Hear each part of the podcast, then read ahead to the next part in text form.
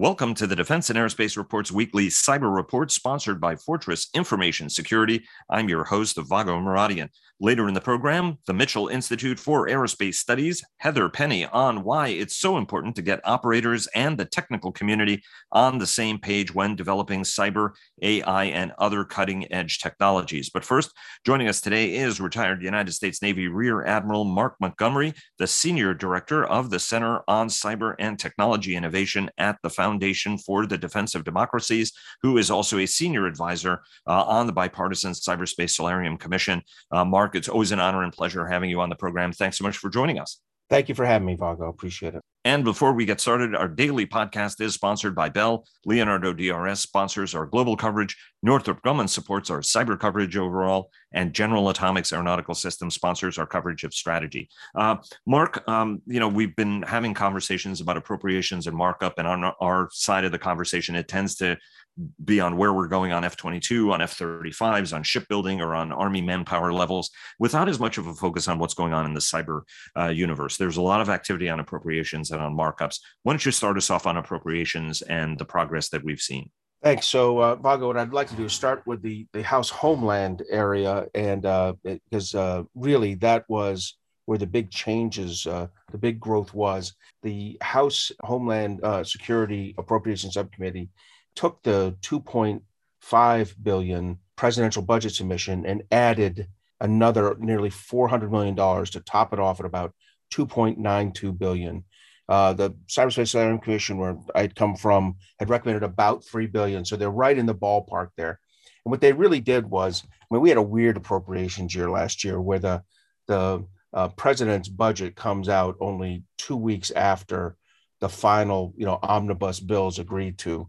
As a result, particularly for the non-DoD agencies, they were writing these blind. They didn't know how much Congress was going to give in 22.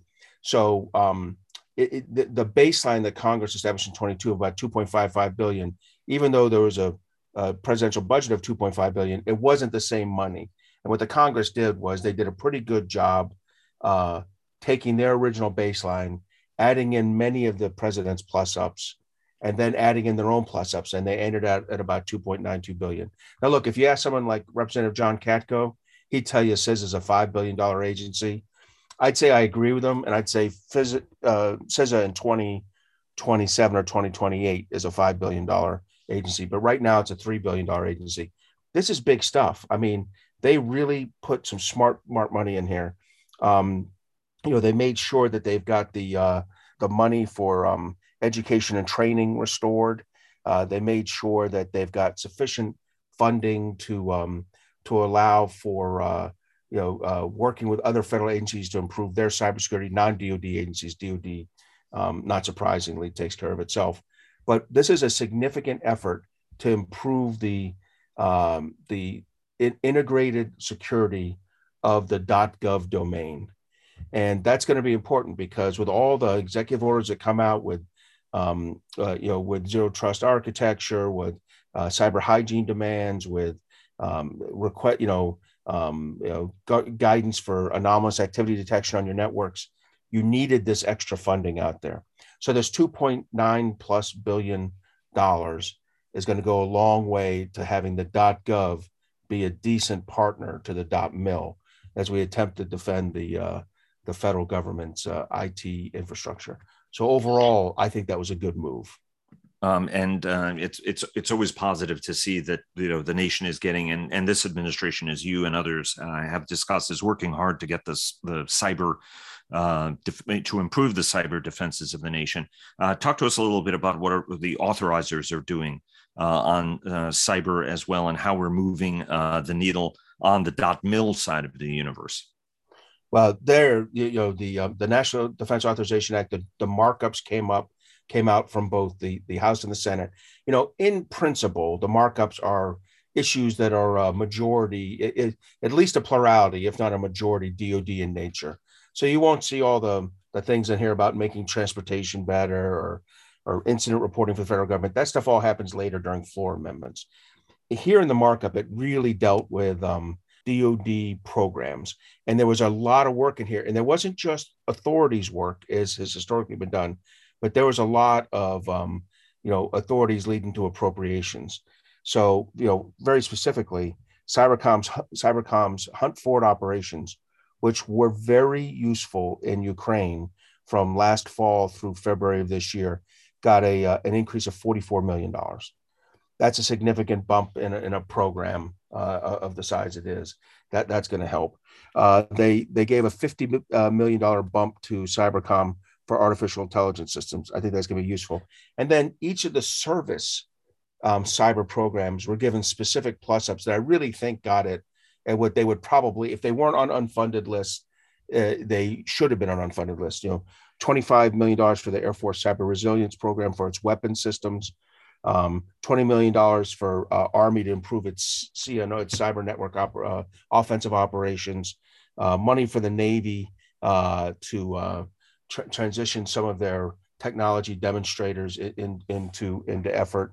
I mean, really good efforts here. I would say totaling up about just around $200 million of targeted funding to improve these. And then one that I think is long overdue, we've got to get at security enhancements in the NC3, the Nuclear Command, Control, and Communications Network. And there's some extra money thrown into that. And like I said, a grunch of money for Cyber Command. It's like money beyond the $44 million for the threat hunting overseas, some money for their own cyber warfighting architecture development. So really, this was quality stuff, and I'm excited about it. And then there were posture changes, Vago, not just money, but how we operate. There's a call for an Assistant Secretary of Defense for cyber. This is long overdue.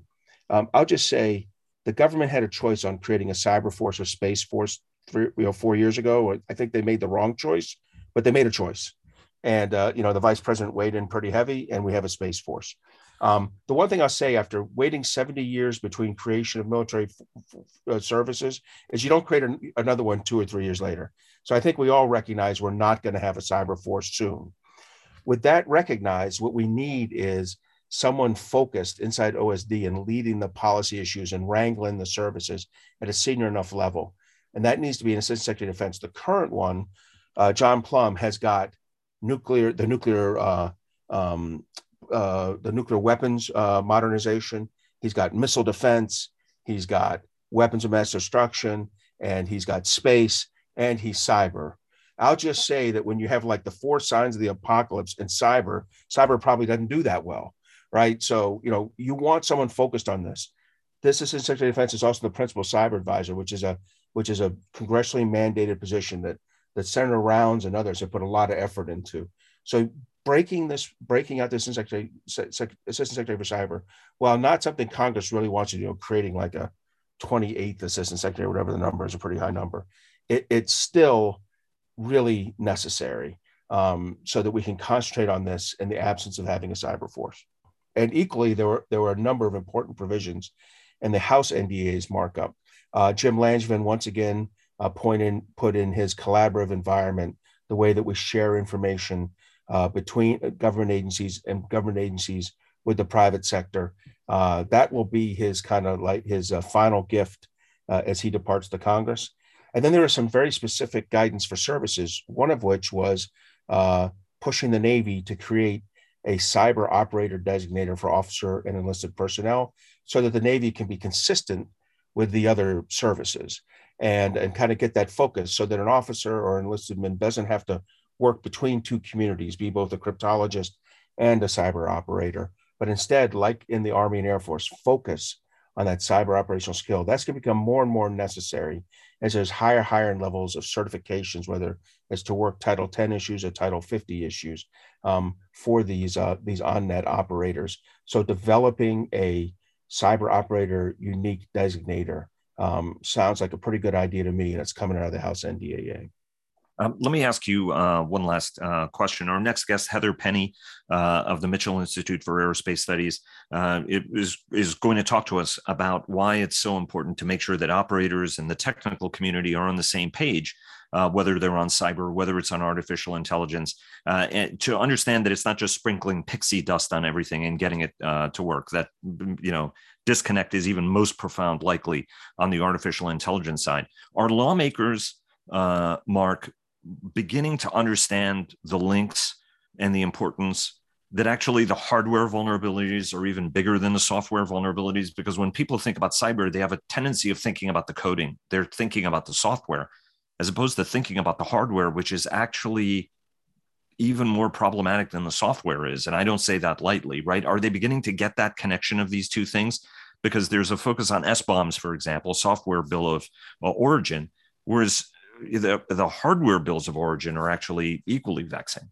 Yeah, you're exactly right, Vago. And you know, a kind of poorly understood thing, both on the Hill and in general, is the idea that while the United States has maintained a role in software development, a significant role. In fact, if you look at the United States and Israel combined are probably 70 to 75% of all, you know, startup cybersecurity software companies, you know, between the two, with us being the preponderant, but then Israel being second, and then a distant, you know, countries behind that.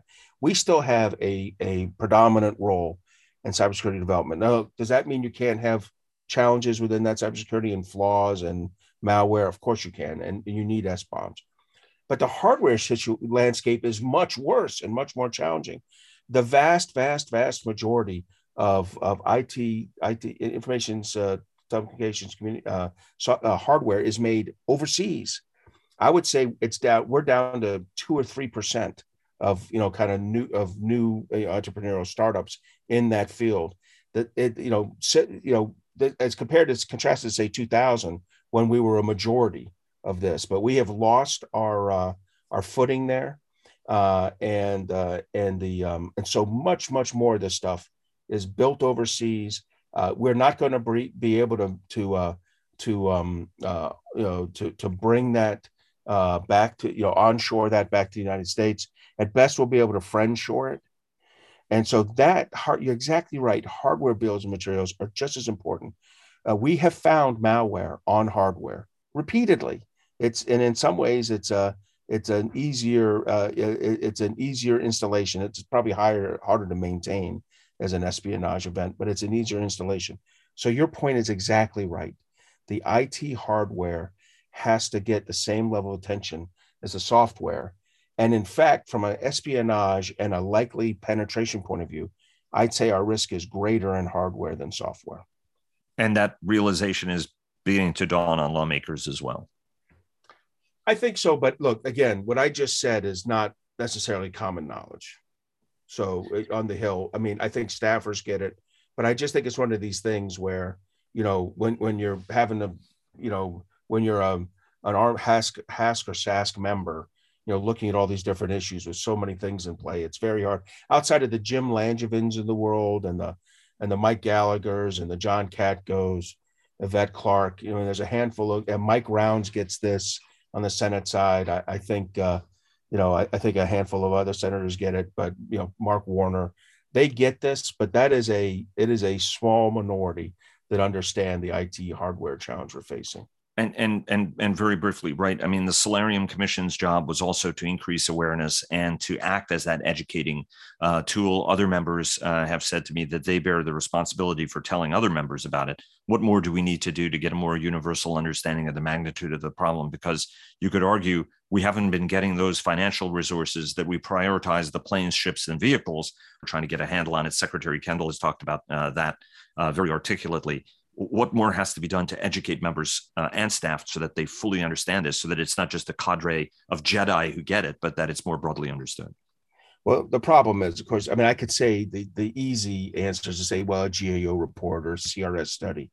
But the reality is those are read by the same group of people whose names I just mentioned are the only ones who are likely to read the executive summary of that. And then, like Jim Langevin will read the whole report because that's who he is. So, you know, it's hard. I mean, you know, one way is that we get hit hard with an IT hardware compromise, you know, similar to the software compromises we've experienced. I don't wish for that. It's going to be hard. I don't think that if there was an easy answer on this, the commission would have pushed it. You know, we'd have pushed that button. I don't think there's an easy answer, but I do think it's, you know, it's media like this and mixed with the GAO reports and the CRS reports that will kind of raise this awareness. And then hopefully it doesn't take an event, but often it takes an event to get the focus of congressional members. Mark, thanks so very much for joining us, and look forward to having you back on again real soon. Thanks so much. Thanks. Joining us now is Heather Penney, a senior resident fellow at the Mitchell Institute for Aerospace Studies. She is a former United States Air Force fighter pilot who is a leading aerospace strategist and thinker, and the co-author of a thoughtful recent paper delivered earlier this year, Beyond Pixie Dust, A Framework for Understanding and Developing Autonomy in Unmanned Aircraft. Heather, thanks so very much for joining us. Vago, as always, it's great to be with you. It's always a pleasure having you on, Heather. And there are some folks in our audience are thinking like, okay, this is an interesting topic for a cyber report. But one of the things which I think is most compelling is, ultimately the ability to deliver an autonomous capability is a confluence of artificial intelligence, of software, of cyber, of coding. And one of the interesting themes in the report is that we're not using a common understanding, a common framework that will help us get to this autonomous future that we all recognize we need to achieve. And indeed, one of the reasons we started the cyber report was because senior folks were telling us, look, we don't understand this space as well as we should. And I think that this is a very relevant conversation on how important it is to be able to get this joined up. What did you find in your report, and why is this so important? And why is this more important causing the kind of problems it's causing when actually folks do not have that common understanding, that there's sort of this, the small cadre who sort of gets it and understands the language and the lingo and the capability. And then what happens when that understanding is not more broadly shared? Well, the primary challenge when that broader understanding is not shared is that we're not aligning our developmental efforts with what warfighter needs actually are. That's the bottom line. So as smart and as talented and as genius as many of our scientists, technologists, and engineers are, if they don't really understand what the warfighter needs, they won't be able to develop to those mission requirements. Even though those requirements might be stated in a piece of paper, it's the shared expectation that's really important, and the continual interaction between the warfighters and the technologists as they deliver that. And the other side of that too is that, if there's not that shared understanding, warfighters, policymakers, senior leaders may have and likely have wrong expectations about what the actual capabilities of these developmental programs may be, so that when they're actually beginning to be fielded, warfighters are disappointed because it doesn't do what they expected it to do. Senior leaders are making decisions about resourcing, about force structure on faulty assumptions. Senior leaders, policymakers may be developing war plans, again, on faulty assumptions because they don't share the understanding of what the autonomous systems are really capable of. And so being able to align that understanding and create a language that allows them to interact in an iterative way is crucial to developing and fielding the systems that we need, that we expect, and will be effective. I remember a couple of years ago, a general officer, a friend of mine, we were talking about cyber and cyber education, and really the entirety of data and AI and an understanding of it, and how the communities sort of were talking a little bit past each other. And soon after we discussed, he joked with me that he got invited to, a general officer, quote, remedial cyber training course, and was wondering whether or not I'd given him up because he'd seen me talking to his services CIO. Anyway, I did not give him up, and I assured him of that.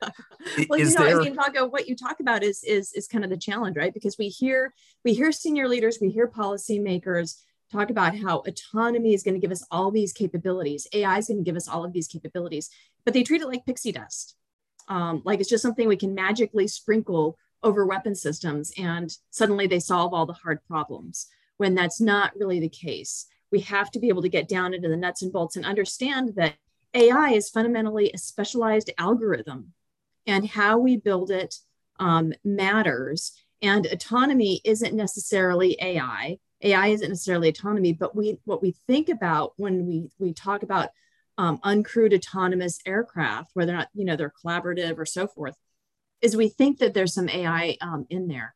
And in reality, it's going to be some kind of mix. So knowing where to target our technical efforts, what should be more deterministic traditional programming, what should be have that AI algorithm that can self-optimize. These are the conversations we need to be having at a detailed, granular level.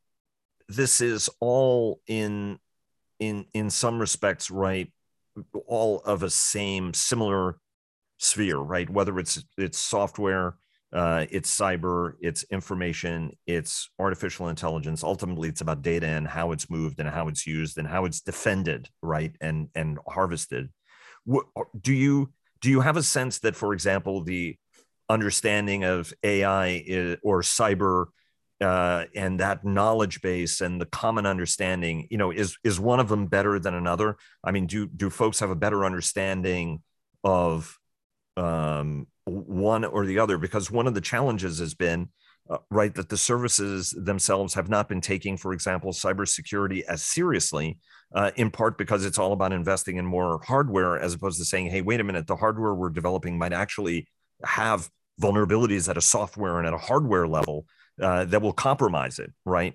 And now we're seeing the military services are putting money. Secretary Kendall earlier this year mentioned that, look, we are absolutely looking at making sure that we are hardening and safeguarding our systems to make sure that those airplanes can take off when they need to get off and they can't get grounded, right? It doesn't matter if you have the best bombers in Whiteman if they end up being sidelined because of a cyber attack.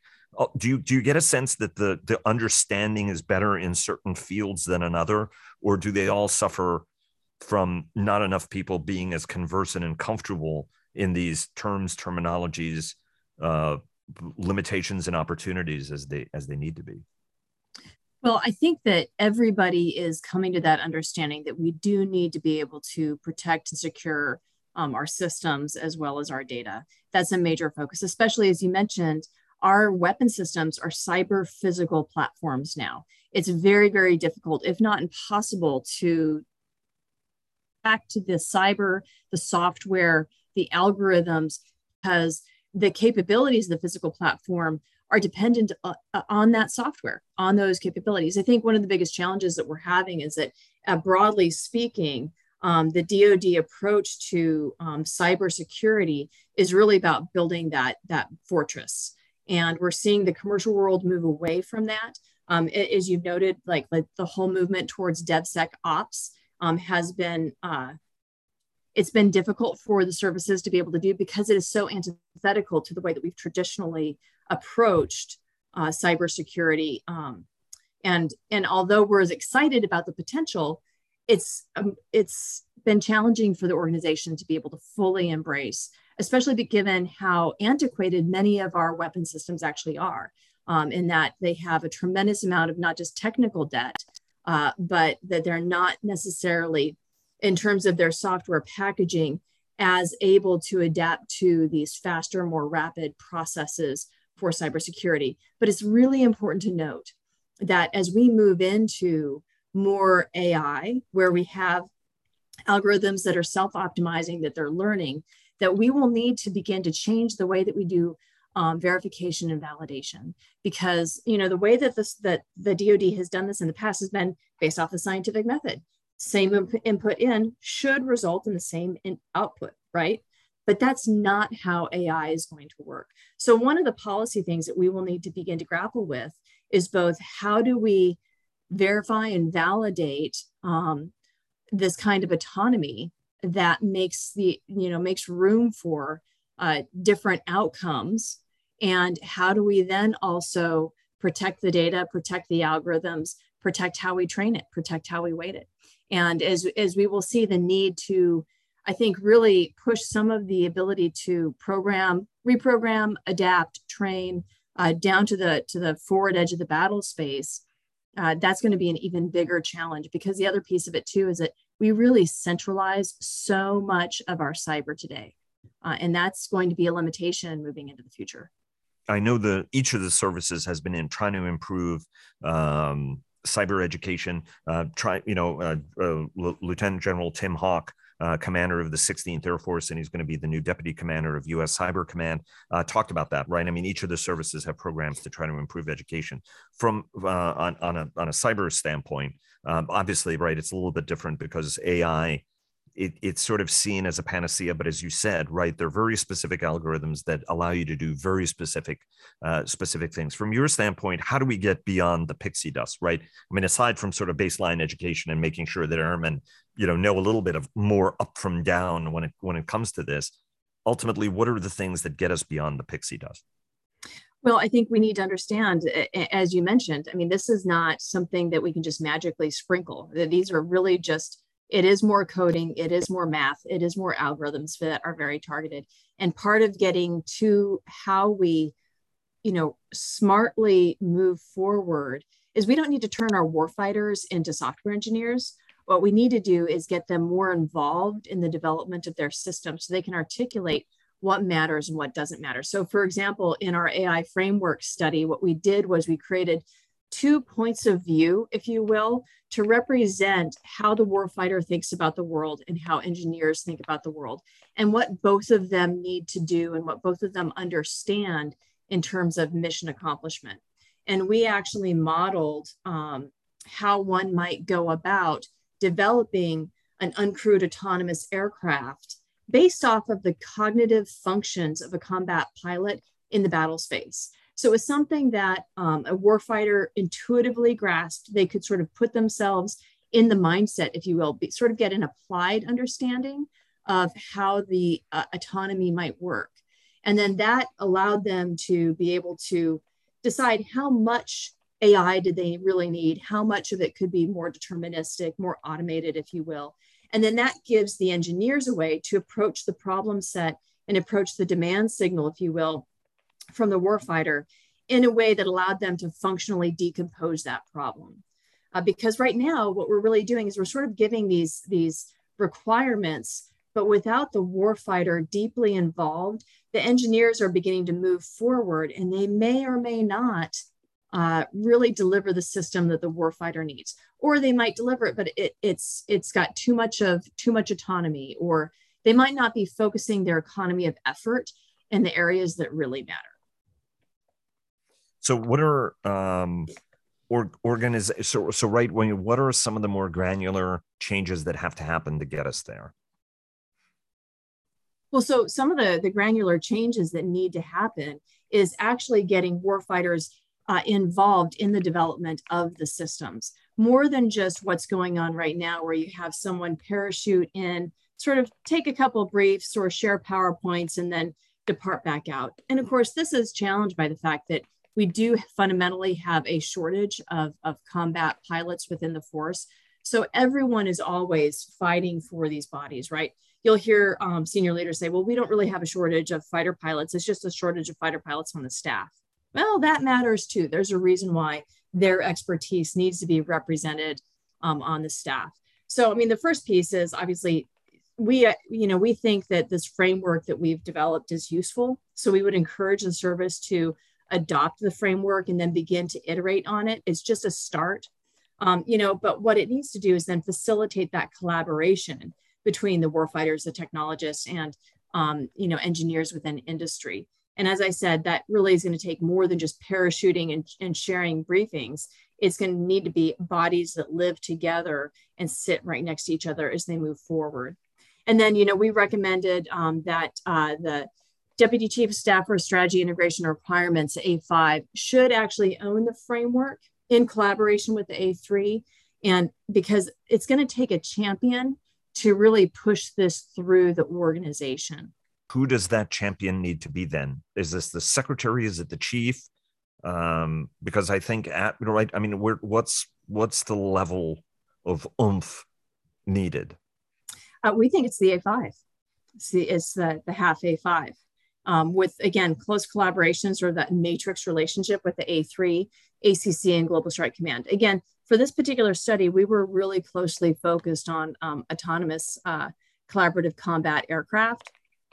So that's really where, and that's part of where we see the demand signal for the value proposition of these systems, which again would be aligned with Secretary Kendall's operational imperatives for next generation air dominance and the B-21 long range strike systems. So we think, but we think that A5, because they are so heavily involved in requirements, is the key way that you really push the warfighter involvement and have them closely integrated with whatever is being developed. Heather, thanks very much. It's always a pleasure having you on. And of course, the A5 is the Deputy Chief of Staff for Strategy, Integration, and Requirements. So I should have clarified that for the handful of people out there who don't understand what an A5 is and are saying like, wow, yeah, you bet. Don't understand. Before you let me go, I would be remiss if I didn't tell the audience that they can find our AI framework report on the Mitchell Institute for Aerospace Studies on our website. So thank you so much. Indeed. And I should also point out to the audience that Major Chris Olson also participated and was your co-author on that paper, which has a great forward by the Dean of the Mitchell Institute, none other than United States Air Force, retired United States Air Force Lieutenant General Dave Zetar Deptula. Yeah, thank you for mentioning General Deptula, but also Chris Olson. He was a great partner, and you know we're fortunate at Mitchell to have a number of Air Force fellows with us, and it really gives you a lot of faith in terms of the talent and the abilities and the imagination and creativity and the professionalism and expertise of these young warfighters. Absolutely. You guys have a terrific program there at Mitchell. Heather, thanks very much. It's always an honor and pleasure having you on the program. Look forward to having you back on again soon. Thanks so much. Thanks, Vago.